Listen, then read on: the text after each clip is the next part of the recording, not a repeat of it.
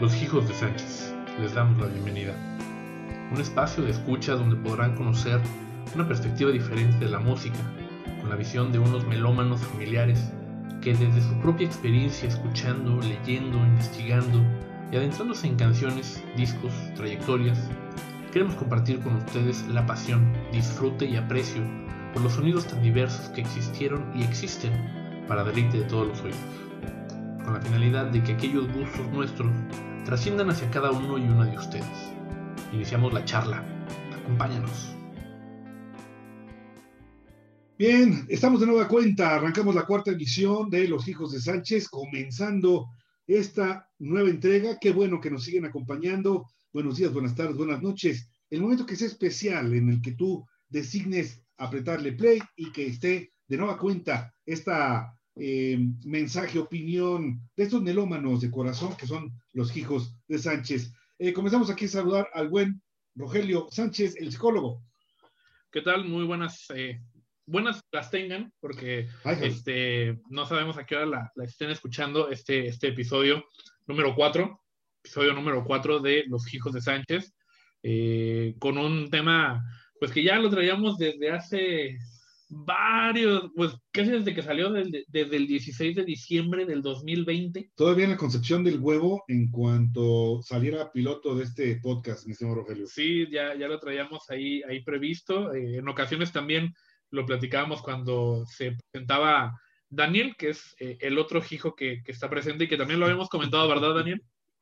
Sí, sí, sí. Un gusto nuevamente encontrarnos por este medio, medio virtual, medio social, por medio de las redes sociales, en el que estamos llegando a todos ustedes. Efectivamente, pues es un tema yo creo que obligado, ¿no? Para todos los que nos gusta la música y el rock hecho en, en, español y en Latinoamérica. Creo que es un, fue un tema obligado desde finales de año y todo lo que lleva de enero. Tema obligado, a favor, en contra, pero tema obligado. No, y aparte también, eh, digo, un, un, documento y un documental, vaya, que es eh, obligado también para old school y para, y para los, las nuevas generaciones. Eh, para esos millennials que pueden tomar la historia de cómo la cuentan, pero que habría que invitarlos, a, y no nomás a los millennials, obviamente a todo el mundo, a que se puedan meter, o sea, hay que, hay que estar inmersos no solamente de un solo lado, como dicen, como cuentan las batallas, ¿no? La historia. Eh, un documental eh, llamado Ropan Todo, que precisamente habrá salido a inicios del año, más o menos, no, casi finales de 16, diciembre. 16 de diciembre en la plataforma de Netflix. Ajá. Es un documental de seis episodios. Es. Aproximadamente eh, cada, cada episodio dura entre 45, 40, 45 minutos. Hay uno que ronda los 55, si no me recuerdo, es el sexto. Y el último. Y todos están dirigidos por Piki Talarico, producidos por la productora Red Creek y escrito que eso también es algo muy interesante, es, todos los capítulos están escritos por Nicolás Entel y Nicolás Geilburt. Es todo un crew, eh, Daniel Argentino. ¿Crees que te pueda decir algo eso, por dónde va, o cómo lo percibes? ¿Qué te llamó la atención de Rompan Todo, Mira, de entrada exactamente, ver, ver de dónde viene, ¿no? Todo mundo eh, se, se, nos, se nos vendió como que era el documental de, de Gustavo Santaolalla, pero no necesariamente. esto nace con la idea de Nicolás Entel, exactamente, es un director de cine argentino. De videos. ha tenido ahí unos, unos, unas cuantas películas y largometrajes y cortometrajes allá en Argentina y dirigido por, por Piki Talarico, exactamente. Piki Talarico, sí. Talarico, para darle a entender, también ha sido director de varios videos eh, su relación con Gustavo, pues es por medio de los videos que le ha dirigido a Bajo Fondo, pero ha dirigido hasta Paulina Rubio y a, y a creo que Ricky Martin o algo así, ¿no? Entonces. Pues a lo mejor postor latinoamericano. Eh, ahí. Bueno, tenemos ahí un, un poquito. Ahí. ¿Se, se, se, trabó Daniel un poquito? Se trabó ahorita, vamos ahorita, ahorita continuamos. Pero bueno, justo decir. Es un. Ok. director de videos muy, fue el elegido para dirigirlo, y eh, en, la, en, el trabajo pues está directamente Nicolás Entel y Gustavo Santaolalla. Incluso eh, comentan, cuando le preguntan a Piqui Talarico cuál fue la idea, él decía, queremos hacer un documental que contara el rock desde sus orígenes hasta donde pudiéramos llegar. Esto es, empiezan a finales de los 50 y terminan más o menos en el 2000 y comenta pues que la idea no era ni, ni desde el punto de vista discográfico, ni de directores, ni de administrativos, sino los, los actores, los músicos en sí. Entonces, esa era la primera idea de Piquitararico y se acercan dentro de las entrevistas a Gustavo Santolaya y empieza él a darles una, una línea más o menos de por dónde, de, dónde escapar y de, esta manera Gustavo se, se enfrasca pues dentro del equipo de producción pero en un inicio pues sí era Nicolás Centel y este Piqui Talarico.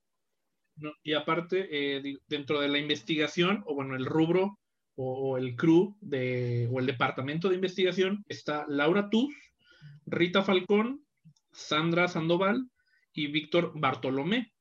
Y consultores históricos está Claudio Kleiman, Juanjo Carmona y por ahí un conocido, Enrique Blanca. Wow. Yo, yo creo que, muchachos, eh, tiene muchas aristas todo esto, ¿no? Pongamos que a lo mejor eh, con intención de 50 años de rock en español. ¿Ok?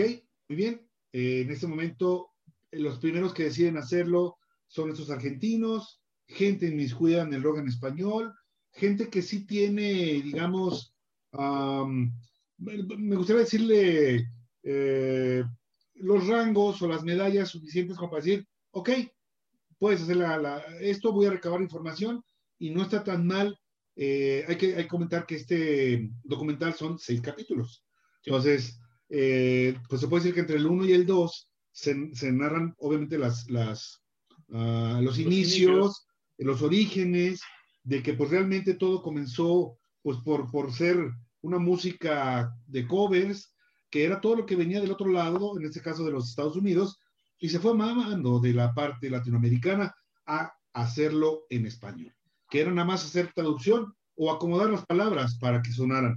Eh, traigo un dato interesante, muchachos, está reciente, eh, pues la voy a soltar, lo, lo considero como un algo bomba, pero eh, espero que, que, quepa y dé pie para todo lo que vamos a hablar.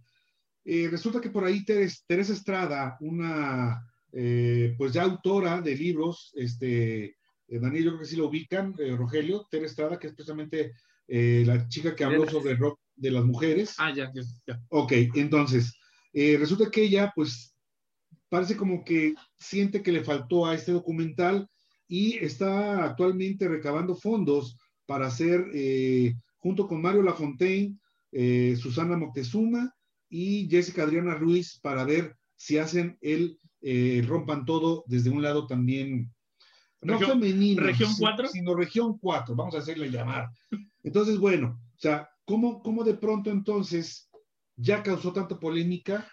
Grupos, eh, gente de, de, los medios, mismos músicos, han tenido muchas, muchos sentimientos encontrados. E, es que, es que yo creo que, a final de cuentas, y creo que también lo comentamos en alguna, en alguna ocasión, era lo que tenía que surgir al ver un documental como Rompan Todo. O sea, sabemos, ahorita decías, eh, ellos tienen, digamos, eh, el hecho de que esté ahí Gustavo Santaolalla, esté Piki, está este Nicolás, que han estado. No son improvisados. Exactamente, pues. no son improvisados y tienen una parte de la historia. Como siempre sabemos que la historia tiene su parte A, su parte B, su parte C y su, parte Z, ¿no? Y hasta la doble Z. exactamente. Eh, entonces, era algo obligado que salieran posteriores acciones a este documental llámese desde la visión femenina, que faltan muchos nombres femeninos realmente, sí. Y, algunos sobran, este, pero eso ya es cuestión personal. Este, pero también, por ejemplo, está la parte que en algún momento creo que lo platicábamos en, la sobremesa o en el sobreprograma la semana pasada, sí. que decíamos, o al menos, al menos yo, como parte de esta generación que, que, que no veo representado el 2010 para acá, ¿no? que ya, ya es una década, de bandas que han salido en esos 10 años que son muy buenos referentes del rock mexicano. Entonces, también tiene que haber un documental que hable de esos países que menciona Rompan Todo. del rock de Argentina, del rock chileno. ¿Por qué no mencionar a Lucibel, por ejemplo? Lucibel a mí me encanta. O, bandas, por ejemplo, de Colombia, decías el otro día, los Rabanes, por ejemplo, en Venezuela, eh, por ahí sabemos que es el rock en América Latina y que por eso no mencionan a Brasil, por ejemplo. Es cierto. Del, del rock, del rock de España, que nomás mencionan a, a, Juan Perro y a Radio Futura, muy, muy poco, y que por ahí en, en el capítulo de que hablan del rock en tu idioma, pues el rock en tu idioma surgió un poquito gracias a la movida madrileña. Eh, de hecho, uno de los primeros discos de rock en vivo o en directo, como le llaman en España, pues el de el, Rock and Ríos, que también ha habido por ahí otros, yo sé que también Spiders y, algunos grupos de acá también ya habían sacado algunas ediciones en vivo, pero ya un disco completo de en directo, el Rock and Ríos es, es emblema, ruido blanco también de Soda Stereo. Entonces, yo, eh, fíjate que yo creo que el, em, es, una, es, una, es un gran mérito haberlo hecho. O sea, número uno es claro. hacerlo. Yo creo que cuando empezamos a ver el capítulo 1 y el capítulo 2, eh, se te antoja que, viene lo mejor, ¿no? Eh, a lo mejor los que somos melómanos ya sabíamos por dónde comenzaba. Hay mucha documentación, este, una muy valua, de mucho baluarte para mí, que es la edición especial que sacó la Rolling Stone México.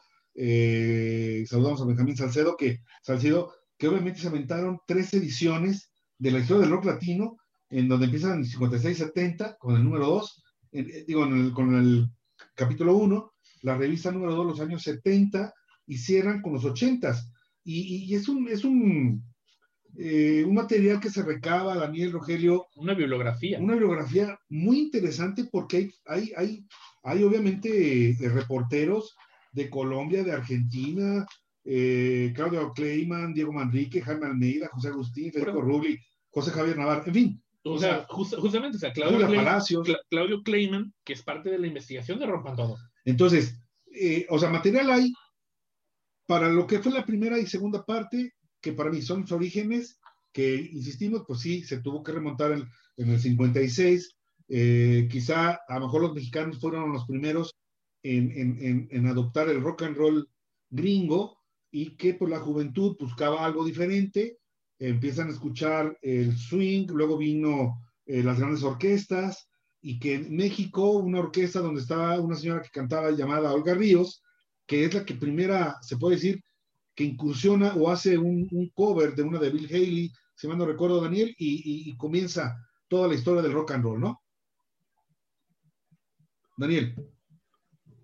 Sí, mira, a mí lo que, lo, lo, lo, que es más interesante o lo, lo, que me llamó la atención cuando vi la, la promoción del documental, eh, digo, yo creo que todos hemos visto en YouTube pues, una serie de, de, documentales, ¿no? Hay, uno muy interesante en el que, no recuerdo cómo se llama esta persona, se dedicó a entrevistar a todos los, los pioneros del rock and roll, Rafael Acosta, los hermanos Martínez de los Teen Tops, eh, a Diego de Cosío, eh, y muy, muy interesante todas las entrevistas que les hace a, estos, estas personas y también partir de los libros que se han editado aquí en México o revistas que han, que han eh, sido crónica del rock en español, Conecte, Sonido, el libro de Federico Arana de Guaraches de Anteazul.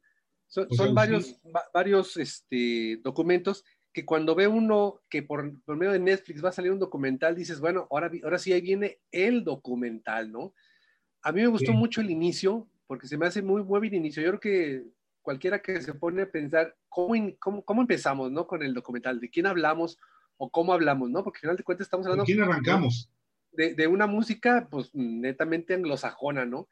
Entonces, el empezar con, con Richie Valens y, y, y, cómo llegó un éxito cantado en español a, hacer, a llegar al Hit Parade en Estados Unidos en la época del rock and roll, en la época de Elvis Presley, de Buddy Holly, de Chuck Berry, dices, pues sí, es, buen inicio, ¿no? Arranca bien, arranca bien mm. el, que le den esa importancia al rock cantado en español, digo, una canción tradicional veracruzana que también tiene su origen dentro de los ritmos africanos, eh, la convirtió en un éxito del rock and roll, el, el, buen Richie Valens, ¿no? Entonces creo que el inicio es bueno, el inicio es bueno e inmediatamente se tiene que venir pues a la parte mexicana, ¿no? Los primeros en, empezar a, a, reproducir ese ritmo y ponerle su sabor eh, en, español, pues son las bandas de, que surgen a finales de los 50 aquí en México. Y lógicamente, pues están los locos del ritmo, los rebeldes del rock y los teen tops y los, los camisas negras o los black jeans. Entonces, para, mí, todo eso hasta ahí va bien, va bien, va, está bien documentado. Entrevistan a Rafael Acosta, entrevistan a Enrique Guzmán. Y entonces, se me hace que el documento va, va arrancando bien, ¿no? Porque a final de cuentas, si podemos definir el inicio del rock en español o latinoamericano, va, va, va, va, va en, ese, en ese orden, ¿no? A mí se me hace muy, muy interesante el inicio, exactamente. Eh, luego empiezan a, irse a Argentina con los gatos, con el mismo Sandro y, y, los gatos salvajes, los beatniks, y, y, empiezan a enmarcar de que pues efectivamente empezó a, a generarse un, un, movimiento que si bien al principio eran los covers, inmediatamente también si bien eran los covers, pues por ejemplo aquí los Tintos empezaron a ponerle mm, letra en español y no necesariamente la traducción literal, ¿no? Entonces, pues nadie se acuerda ahorita de Bonnie Moroni, nos acordamos más bien de Popotitos. Nadie se acuerda de Good Golly Miss Molly y nos acordamos de La Plaga. Nadie se acuerda de Come On Everybody y nos acordamos de Aviéntense Todos. Entonces, eso sí se me hace que fue muy importante Incluso eh, se me hace muy curioso que en una, eh, cuando están relatando pues todo este el inicio, finales de los 50, principios de los 60, viene un, comentario de Rocco, de Maldita Vecindad, en el que trata de denostar de alguna manera pues el movimiento fresa del rock en, español, del rock que se estaba dando y que empieza también a incursionar en el cine con temas pues muy doo-wop y muy shalala, ¿no? Inmediatamente pasan un comentario de Rafael Acosta y dice, pues como quieran llamar, a lo mejor nosotros nos dicen que fuéramos fresas, lo que sea, pero gracias a esto se dio todo lo que, lo que tenemos actualmente. A mí se me hace que efectivamente, gracias, gracias a esa inquietud que tuvieron esos chavos, que si bien eran de la clase media, tal vez clase media alta, que si bien tenían acceso a instrumentos, que si bien tenían este, un nivel sociocultural poco más alto, tiene su validez, ¿no? Entonces, a mí el inicio arrancó bien y se me hace muy, muy buena cronología al inicio eh, para este documental que, que, que, fue luego ya dando otros, otros tintes, ¿no? Pero el inicio se me hace muy importante y resalta exactamente la importancia que tuvieron todas esas bandas en los 50, finales de los 50 y principios de los 60 para dar las bases de lo que tenemos actualmente yo creo que cumple el documental precisamente ese buen arranque. Eh, ahorita que mencionas de canciones, eh, Under the Bowel, aquí la conocíamos como fue en un café y en Argentina es este, bajo la rambla. Entonces, ¿cómo también esas, ese tipo de, de, de, de, darle el toque para que para coincida con la rima, el verso y todo eso, ¿no? Eh, los de Fuego, es donde estaba Sandro Daniel.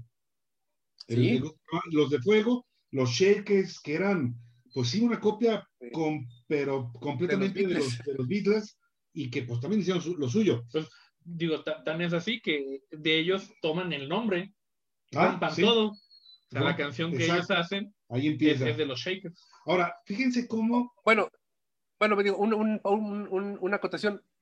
E, y esa frase de rompan todo la utiliza Billy Bond en un concierto de Luna Park cuando entra la policía a hacer una redada y el buen Billy Bond, para lebrestar a, la, a todo el público, dice, amigos, rompan todo y se arma la hecatombe. Entonces, efectivamente, después de una canción, lo toma Billy Bond como un grito de guerra y, y también el nombre no, no está mal, ¿eh? se me hace muy bien, muy, muy enfático. a lo mejor estuvo mejor que haberle puesto los dioses ocultos, pero, ¿no? entonces, ¿cómo, entonces eh, empieza el, el, el acento latino? Es decir, o sea, cómo en la época de los 50 la sociedad latina o sudamericana, como le quieran llamar, este, hasta la española, eh, pues eran, eran tiempos en donde la sociedad era tranquila, eh, por ahí por los jóvenes empezaban a destacarse y que eran también lo suyo, y de pronto pues llega este sonido del rock and roll y lo hacen suyo, ¿no? Lo, lo adoptan y obviamente empiezan a sacar los grupos que eran pues utilizando hasta eh, un vestuario todos del mismo color, eh, corbatita, saco, zapato lustrado, en fin. Y obviamente también empiezan las mujeres, que es otro punto importante, eh, donde de pronto pues eran grupos de coros de, de, las mujeres, pero también empezaron después otras a hacer música, es decir, que eran también músicas, si se puede decir el término, este, eran... Músicos femeninas. Exactamente, ¿no?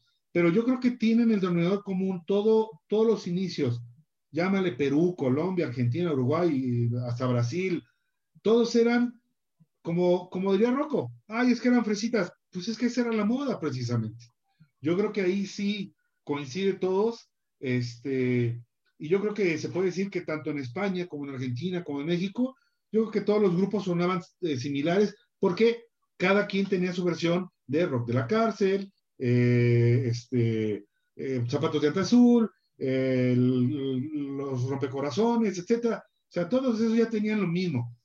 Por ahí empezaba a darse cuenta que habría que tener ya una adaptación especial en donde ya llegara alguien con un tema original.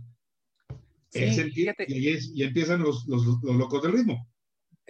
Fíjate, fíjate que, que, también hay que, hay que señalar que fue, fue el, movimiento, eh, el movimiento musical eh, de rock en, el que estos grupos que estamos mencionando empezaron a establecer cierto liderazgo pues, en, en, habla hispana, pero también está el movimiento sociocultural.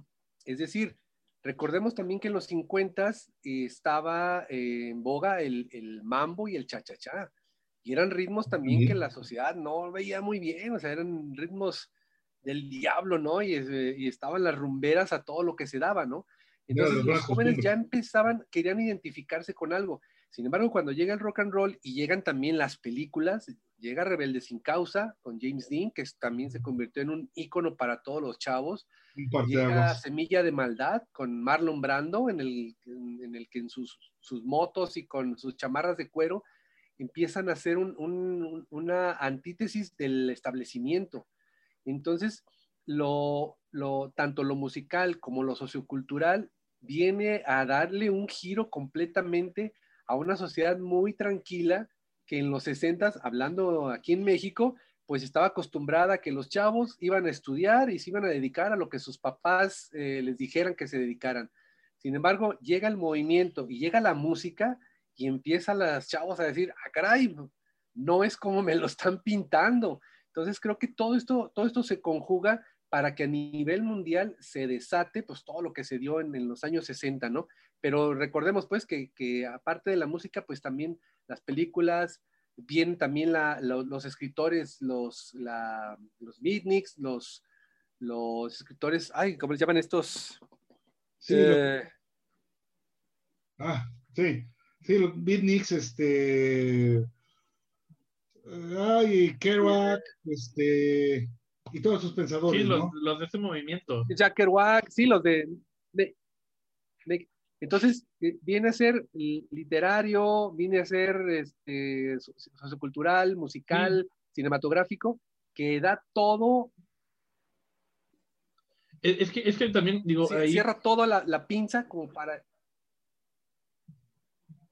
Sí, es que a final de cuentas, yo también esa es, la parte muy importante e interesante de quizá los muchos de los capítulos, al menos yo creo que de los primeros tres, que mencionan todo este movimiento alrededor de la música, alrededor del género del rock, que, que, también permite ver cómo, pues prácticamente muchos de los países, o quizá todos los países que mencionan como parte de la historia de Rompan Todo, vivieron o vivimos lo mismo.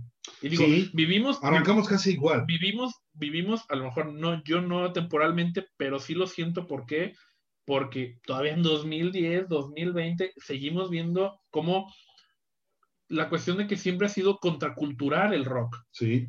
O sea, como dice, como dice ahorita Daniel, o sea, es un movimiento, todo lo que se veía fuera político, económico, este, de, de, educación, ah, sí, o sea, de, toda esta parte de que los papás decían, pues que ahorita como decía Daniel, tú vas a estudiar, punto, ¿ya? o sea, ni siquiera vas a poder salir a fiestas. O sea, si acaso eran, eran las tardeadas, yo creo, o esas, eh, esos lugares como de, de, las malteadas que veíamos en, en Back to the Future, ¿no? Eh, eh, esta, esta parte que hacían en los 50 y, donde, o Vaselina, ¿no? Eh, donde de repente veían una rocola y, y ponerla, poner esas canciones, ¿no? Esos sencillos de 33 revoluciones, ¿no? De 45. De 45, de 45. revoluciones, eh, y poner esas canciones y ponerte a bailar. Sí, que hubiera un adulto presente. Pero fíjense cómo, cómo en ese orden mediático de la, de, del avance hasta tecnológico, que nada más era, era precisamente la radio, la televisión todavía no estaba muy bien confinadita, pero, pero ya estaba ahí presente, y, quizá este, periódicos, revistas, y obviamente pues las rocolas, que era cuando ibas a las tiendas de discos, que había llegado, que se presentaba, y ahora está esto y está esto.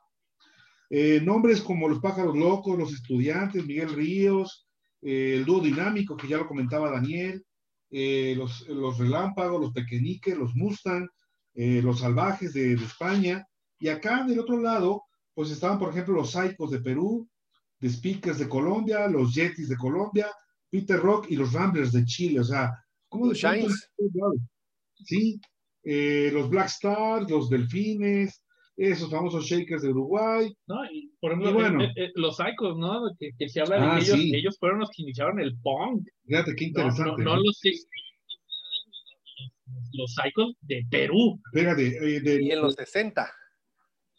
De Venezuela estaban los Impala, eh, que fue fundado en el 59, los Clanners y los Supersónicos. O sea, fíjense cómo, o sea, se empieza a dar. Pero ¿Qué es lo que trae consigo, Daniel? Tú lo dijiste. Era, era una situación sociocultural que empieza a impactar en la sociedad. ¿Qué pasa? Empiezan los 60, empieza también a cambiar un poco la música, eh, no tarda en venirse la onda de los Beatles, se viene también el, Power Flower Unidos de San Francisco, empiezan ya la, la sociedad, sobre todo la, la, la europea, la anglosajona, que es la que de alguna manera me lo impone, y todo lo demás viene para acá, que es entonces donde, donde como coladera, dejando algunas bandas que empiezan a, a, marcar la pauta. ¿Qué hacen ahora el cine? Se vale de esta música, agarra algunos pilares, los hace ídolos y empieza también ahí otra vertiente, ¿no? Que es la de las películas, que la sensación que nos dejan, eso que dijiste, James Dean, este, y todos esos artistas, y cómo impacta, ahora ya empieza la política a decir, a ver, a ver, a ver, a ver, ¿qué está pasando con los jóvenes? ¿Por qué este sonido de guitarras, eh, batería, teclado abajo, por qué está gustando tanto? Entonces, eh, el alma latinoamericana, pues, eh, híjole, nunca hemos estado exentos de que pues el, el, partir de una sociedad tiene que ver mucho con su política y su modo de pensar. Entonces, eh, no me quiero adelantar ahorita, pero seguimos todavía en la época sana o bonita del rock and roll, eh, que, que, nace ya en, en, países sudamericanos, en España, en México. Pero, pero bueno, entonces, digamos que ahorita ubicándonos en los dos primeros capítulos de Rompan Todo, eh, se establece que, bueno, en todos lados se pusieron habas, unas muy buenas, otras más o menos, otras quedaron en la historia y otras destacan. ¿Cumple entonces, rompan todo los dos primeros capítulos, muchachos? Sí. Sí, fíjate que, que te digo, el, el, inicio a mí se me hace muy prometedor, muy interesante, en el que eh, al, cronológicamente se me hace, eh, repito, un acierto eh, Richie Valens, La Bamba, México, Teen Tops, Locos del Ritmo, inmediatamente Latinoamérica, porque recordemos también muchos artistas de Argentina conocieron el rock ya hecho en español, pues de la voz de Enrique Guzmán y los Teen Tops, que fue uno de los primeros grupos que se internacionalizaron en, esos, en esa época. Ahora, eh, yo, yo, diría el primer, eh, el primer descalabro que tiene ahí eh, la, el, el todo es efectivamente son las letras, ¿no? Porque, por ejemplo, eh, creo que en la entrevista que le hacen a Enrique Guzmán, él dice, bueno, nosotros nos poníamos a traducir, pero no a traducir, nos poníamos a componer lo que les repetía, les digo hace rato, a escribir letras de nuestras vivencias con la música de, original. Entonces, por ejemplo, la letra de La Plaga, o sea, este, ahí viene la plaga, me gusta bailar, si me ven rocalonando, este, me va a ir mal, ¿no? O los locos del ritmo, o sea, yo no soy un rebelde sin causa y tampoco un desenfrenado. Yo lo único que quiero es bailar rock and roll y que me dejen vacilar sin ton y son. Entonces, ya hablaba de una imagen en la que el chavo, yo no estoy de acuerdo con lo que me están imponiendo y de alguna manera yo considero que son unas de las primeras letras, mejor suena medio ilógico, pero son las primeras letras de protesta, ¿no? En el que los muchachos se están revelando y no quiero, no estoy este, enfocado en lo que me están diciendo que debo hacer. Pero la sociedad y las disqueras, nada tontos, empiezan a ver que estos se están revolucionando y están armando ahí una revuelta y empiezan a verle el lado comercial y empiezan a ver que los, los muchachitos pues son cantantes bonitos, eh, están llamando la atención de las jóvenes y empiezan a desarmar a los grupos para ser cantantes. A Enrique Guzmán lo sacan de solista, a César Costa lo sacan de solista, a Sandro lo sacan de solista, nace Palito Ortega, nace Leodán. Entonces empieza la onda de ahora sí, que yo considero netamente fresa, en el que ya vienen las canciones románticas, los Luis Migueles de los, de los 60, ¿no? Y que ahí... chavo bonito, el guapito, que va, que va a envolver a las muchachas.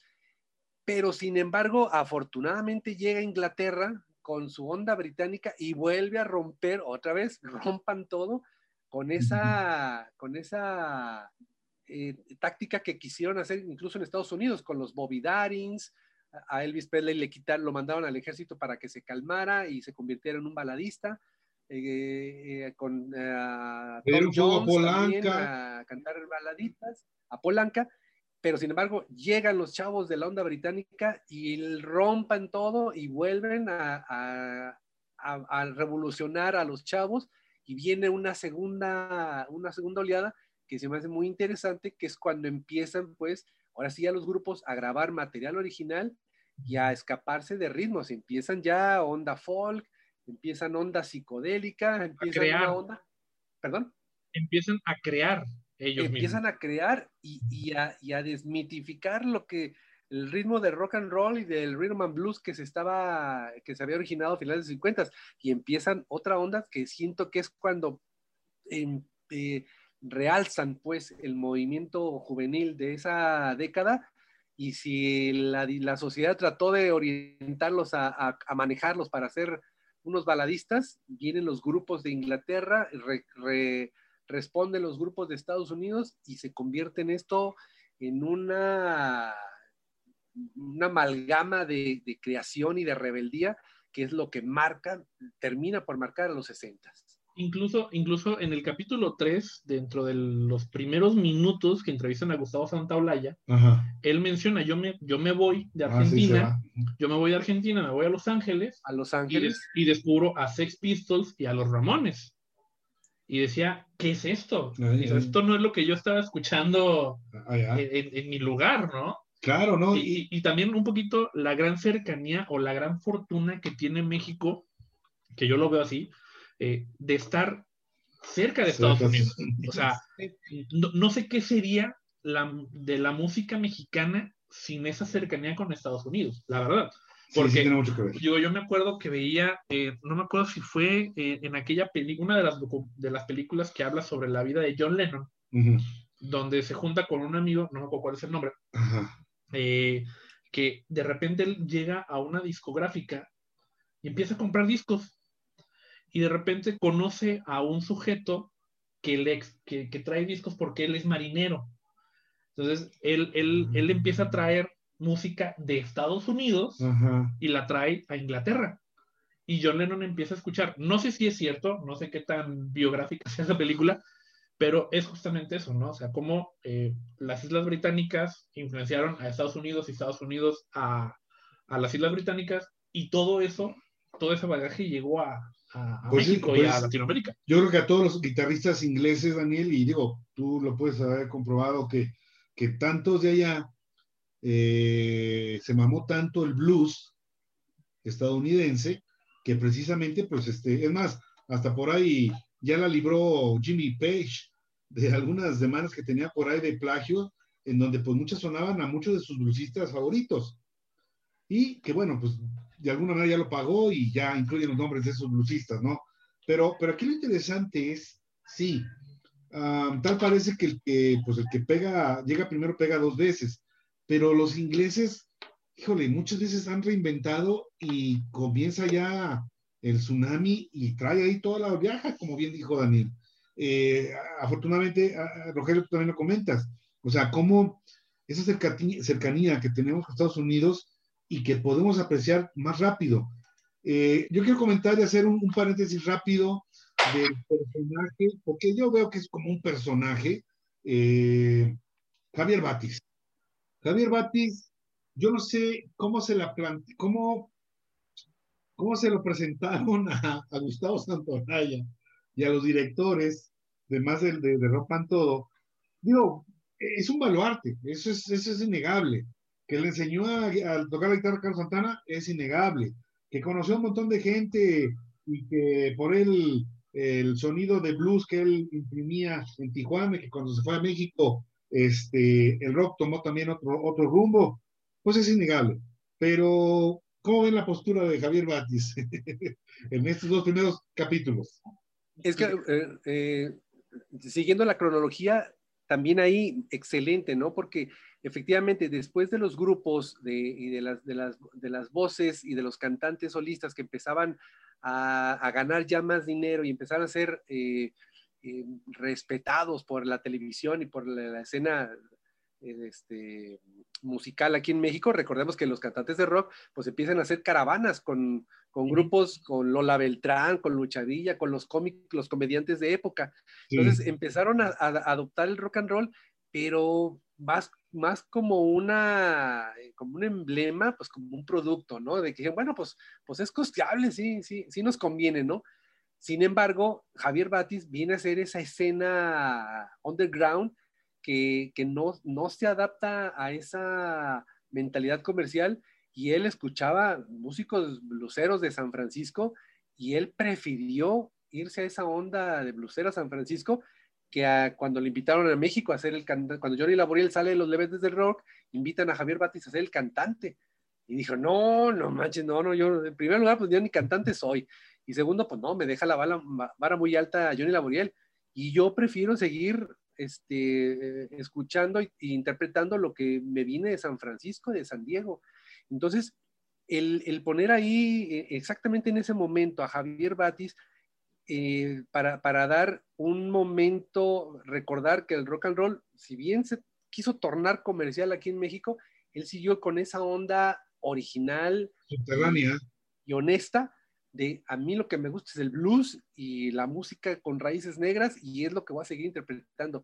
Y él hasta la fecha es fiel, fiel a esas raíces que él eh, empezó a escuchar y nunca se ha cansado de estar reiterando y de estar tocando. Entonces, a mí también se me hace un acierto en el haberlo puesto en, dentro de las primeras entrevistas y que aún así vienen los 70, vienen los 80, los 90, los 2000 y sigue, le siguen, dando, le siguen dando voz a sus opiniones. Eso se me hace interesantísimo porque si hay alguien que, que tiene todo el derecho y toda la estatura moral de, escuchar, de, hablar de la música eh, de raíces negras, el rock and roll aquí en Latinoamérica es Javier Batis. Es muy, un, un latino, un latino que, que esté, que esté eh, tomado en cuenta, que lo hayan incluido y que le den esa importancia, aun cuando pues, no escuchamos ninguna pieza de él, ni en, ni en video, ni se menciona alguna letra o un, cuando era chavo no se recuerda, no, no pone nada, pero a él lo ponen como entrevista. Y recordemos que, que ha sido de los, yo creo que el único rockero que una de sus piezas ha sido tocada en la ceremonia de los Óscares. ¿Qué tal? Cuando, cuando estaba, cuando le dan el Oscar a la película Roma, no recuerdo de los tantos Óscares que ganó, ya ven que siempre que gana un Oscar, una película, pues pone una música de fondo. Sí. En uno de los premios que le dan a Alfonso Cuarón por Roma, ponen de fondo La Casa del Sol Naciente con la versión de Javier Batis. Ah, Entonces, yo quiero saber qué otro rockero mexicano tiene ese lujo de que hayan escogido una pieza de él. Una, una, un premio que gana, ponen la de Leodan. Sí. Y el otro premio que gana, ponen a La Casa del Sol Naciente de Javier Batis. Entonces, maestros, no, no, no, pues es No, no todo, un- todo una imagen, toda una deidad. eh, eso, Entonces, un gran atino el, el que lo incluyan, incluso opinando todavía en, en- en- en las décadas posteriores a lo, cuando él eh, floreció y lució, ¿no?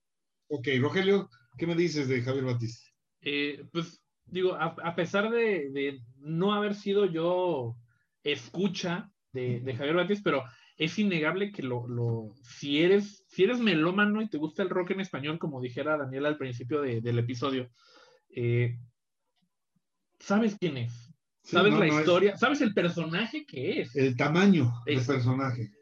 Más que el tamaño, es el, el- el tipo de personaje que es. O sea, él no tiene pelos en la lengua. No, O sea, que alguien diga que yo le enseñé a tocar a Santana y que de repente por ahí Santana decía eh, que no y, no, no, ah, este, sí. y, y Santana es otro rollo y casi casi se cuece aparte y que, que si ama a los mexicanos o no y que por ahí salió un- una controversia que bueno, no es tema de aquí, No, pero, pero justamente también lo que me gusta y como dice ahorita Daniel es que en todos los episodios al menos sale opinando en algún punto. sí, claro. Opina de Molotov en su momento. Sí, sí, sí. Opi- Opina de Rodrigo González, que también ese es otro punto muy importante, que por ejemplo ahí hasta creo que es donde, donde se le salen las lágrimas, Sí. porque él, él decía, pues que es que tú tienes todo para, para Para hacerlo. hacerlo, ¿Y qué pasa? Se, se lo llevan. Sí. Se lo llevan. eh, por lo que sucedió en el, en el terremoto del 85. Eh, Sí. Entonces, ahí es un gran referente que, que es importante. Afortunadamente todavía vive, ¿no? Sí. Y, y quisiera saber, o sea, Y tiene buena memoria. y, y ahí es donde a mí me, ahí es donde a mí me falla el documental. Me falla en el sentido de qué sucede con el rock ahorita. El rock latinoamericano que está lleno de grandes bandas, que ya lo mencionábamos el programa pasado, como lo mejor del, del iberoamericano. O sea, bandas tan, tan diferentes que, bueno, por ejemplo, digo, dato aparte, me han felicitado por el playlist Ah, que pusimos en, bien, en el, en el- en Spotify, este último episodio Ok. que, que son grandes temas en español. Entonces, ¿qué opina de las bandas mexicanas? Donde, Estaría donde- bueno. donde, por ejemplo, digo, bandas como eh, el disco de La Barranca, que no lo mencionamos la semana pasada, es muy bueno, el último que, que lanzaron también bajo, bajo pandemia. Eh, bandas como eh, Laurel Meets the Obsolete, que, que son bandas netamente rockeras, muy, muy underground, muy eh, con, con una atmósfera muy densa, y que de ahí de- de- o sea, retoman muchas cosas de, de ese sonido eh, de bajo, guitarra, batería, punto. La O sea, básica. que sería muy, muy interesante que puedan haber hecho quizá a lo mejor una, o que venga una segunda temporada de, de Rompan Todo para hablar de eso y sigan entrevistando a, a personas como, como Javier Batis. Caray, fíjense cómo de veras eh, se presta, ¿no? Ahorita, a lo mejor Rogelio ya, ya se antecedió un poquito a la, a la- a la siguiente semana. Pero bueno, eh, por ahí ya se nos está acabando, estamos llegando al tiempo, muchachos. Eh, yo creo que para, para continuar y ya más cerrar estas dos primeras eh, capítulos, estas dos entregas de Rompan Todo, de Gustavo Santolaya y los demás directores argentinos, eh, conmemorando y haciendo la importancia que da 50 años de rock en español. Eh, el cerrar el segundo capítulo en donde ya empieza a caminar el rock en español, ya no gatea, ya está caminando, ya no usa pañal y ya el rock ya empieza a identificarse por el lugar de cada, de cada eh, sonido, ¿no? De este, el Orden Ground, por ejemplo, en Argentina eh, se empiezan a destacar bandas como Manal, Almendra, está Tanguito, Morris, Los Gatos, Los Beatniks, o sea, cómo empieza a darse una, ya una, una inclinación hacia lo que va a querer hacer el, el- el- el rock en Argentina. Un, un par de chavos flaquitos llamados sui generis y que pues empiezan ahí a dar bombo partido de lo que es los 60 y que obviamente la política se empieza a meter y obviamente las bandas empiezan a, a- presentar ante esa rebeldía. En México cierran casi los 60 en la onda del hipismo, como podemos ver en películas hasta de comedia, cómo representan a veces a los chavos, de que cualquier película, hasta de cantinflas, llegan a un bar y, y está la onda hippie y presentan a la juventud como que Es hippie nada más. Sí, no, e, esta película de, de creo que eh, la de David Reynoso, Mm, con, con que sale este eh, Héctor Suárez, que es el fin de semana en Acapulco, Ah, claro, sí. donde, donde se quedan estancados Sí. en, en la carretera porque hay un festival o hay No, una- Mecánica Nacional, ¿no? Mecánica, Mecánica- Nacional. Mecánica Mecánica Nacional, sí. Mecánica Nacional, sí. Que- que- El Coriza, Luis Alcoriza. que- ah, creo que sí, creo que sí. Exacto. Eh, pero que se quedan porque van a una carrera. Ajá, O sea, y es- y creo que es una alegoría. A la. Vándaro.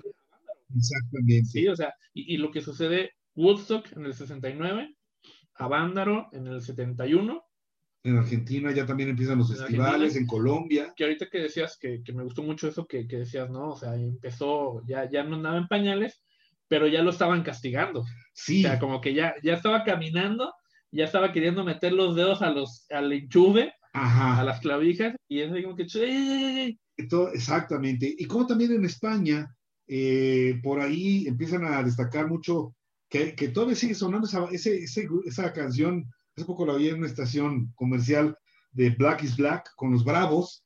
Este, como en España también eh, comienza a darse pues un, un buen, eh, un, buen eh, bagaje de buenas bandas, pero obviamente empiezan las cuestiones políticas, la represión de gobierno, como que el gobierno se da cuenta que dicen, oye, ¿y estos chavos qué onda? Cuidado porque se están formando, cuidado porque se saben agrupar y pueden destabilizar a un gobierno.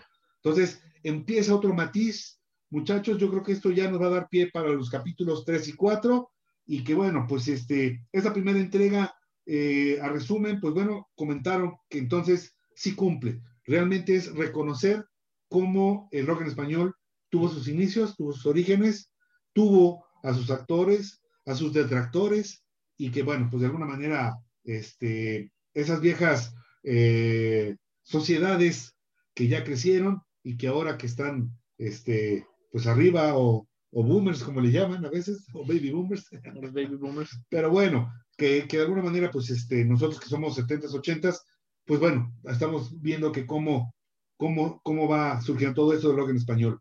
Eh, Daniel, tu epílogo para esta primera entrega de Rompan Todo. Me, me gustó, me gustó la, la, cómo inicia, cómo arranca y, y- cómo van eh, eh, empalmándose con, con sucesos históricos, ¿no? Pues en su momento España pues pasaba por la, por la dictadura, Argentina y también con, con todo Argentina y Chile con esos problemas de, de- de dictaduras. Acuérdense que Sudamérica pues 60 y 70 también tuvieron varios, varios este, escenarios ahí muy, muy difíciles políticamente hablando, y no se diga México, en el que no, no, no deja de escucharse, y le dan la importancia a Vándaro, le dan la importancia a la matanza de Tlatelolco, eh, sucesos que creo que van empalmando, se, se me hizo muy interesante pues eh, cómo van empalmando lo histórico con, con, con lo musical, con lo que los chavos estaban viviendo en esa época. Entonces, los dos primeros capítulos a mí muy interesantes. Digo, siempre va a quedar el que y hubieran puesto, hubieran hablado, pero, pero creo que cumplen, estos dos primeros capítulos cumplen, sobre todo porque el, el- la documentación histórica, tanto filmográfica como, como las entrevistas, son muy interesantes. Yo creo que aquí será interes- eh, padre un día ver lo que no salió en las entrevistas, ¿no? Sería, sería interesante ver qué hablaron los entrevistados y que no se tuvo que, no, o no se pudo poner en, los, en el documental, ¿no? Pero a mí se me hacen estos dos muy interesantes y, culminan y a- al principio de los 70 como también Argentina empieza ya a transformarse en una onda folk, en una onda no completamente rockera. Ahorita ya empezaste a hablar de sui generis. eh, hablan ahí también de arcoiris, hablan también de, León Gieco, en el que Argentina empieza, dentro de ese, golpeteo que tenían militarmente, pues empiezan ellos a, a enf- enfrascarse más en piezas más largas, piezas más tranquilas y unas letras muy profundas. Entonces, todo eso muy, muy, muy bien. A mí me, me gustaron esos dos primeros capítulos. Rogelio, ¿qué nos dices de estas dos primeras entregas? Eh, también coincido con, con Daniel, también fue, fueron dos capítulos que a mí me, me emocionaron mucho, sobre todo por, por esa cuestión de, de, de mi búsqueda incansable de escuchar música no nueva, pero sí nueva para mí, ¿no? O sea, de repente, de repente creo que son, creo que es el gran aporte, eh, al menos para los, los que son melómanos de esta nueva generación, que yo sé que conozco muchos y que por ahí este, me, han, me han preguntado, ¿no? Algunos muchachos de, de prepa, este, acerca, de, acerca del rock, ¿no? O sea, y entonces yo les digo, pues el rock desde los 50 y en México también, y, y en toda Latinoamérica, aquí lo constato, y como, eh, ahora sí que mi perspectiva como, como psicólogo, me gustó mucho también, coincido con Daniel, esta parte de ver que siempre la música, o al menos el rock, ha sido una respuesta a la cuestión social que ven los jóvenes. Sí. o sea, es una respuesta de, a ver, o sea, yo estoy hasta, hasta, la, hasta allá, de, de, de, que me den a tole con el dedo, de que no me late, de que no estoy de acuerdo con eso. ¿Cómo lo hago? Pues a lo mejor no me dejan decirlo. Bueno, lo voy a cantar. O lo, voy, a tocar. O lo voy a tocar, ¿no? Es que es, a final de cuentas, la música es. ¿Bailar?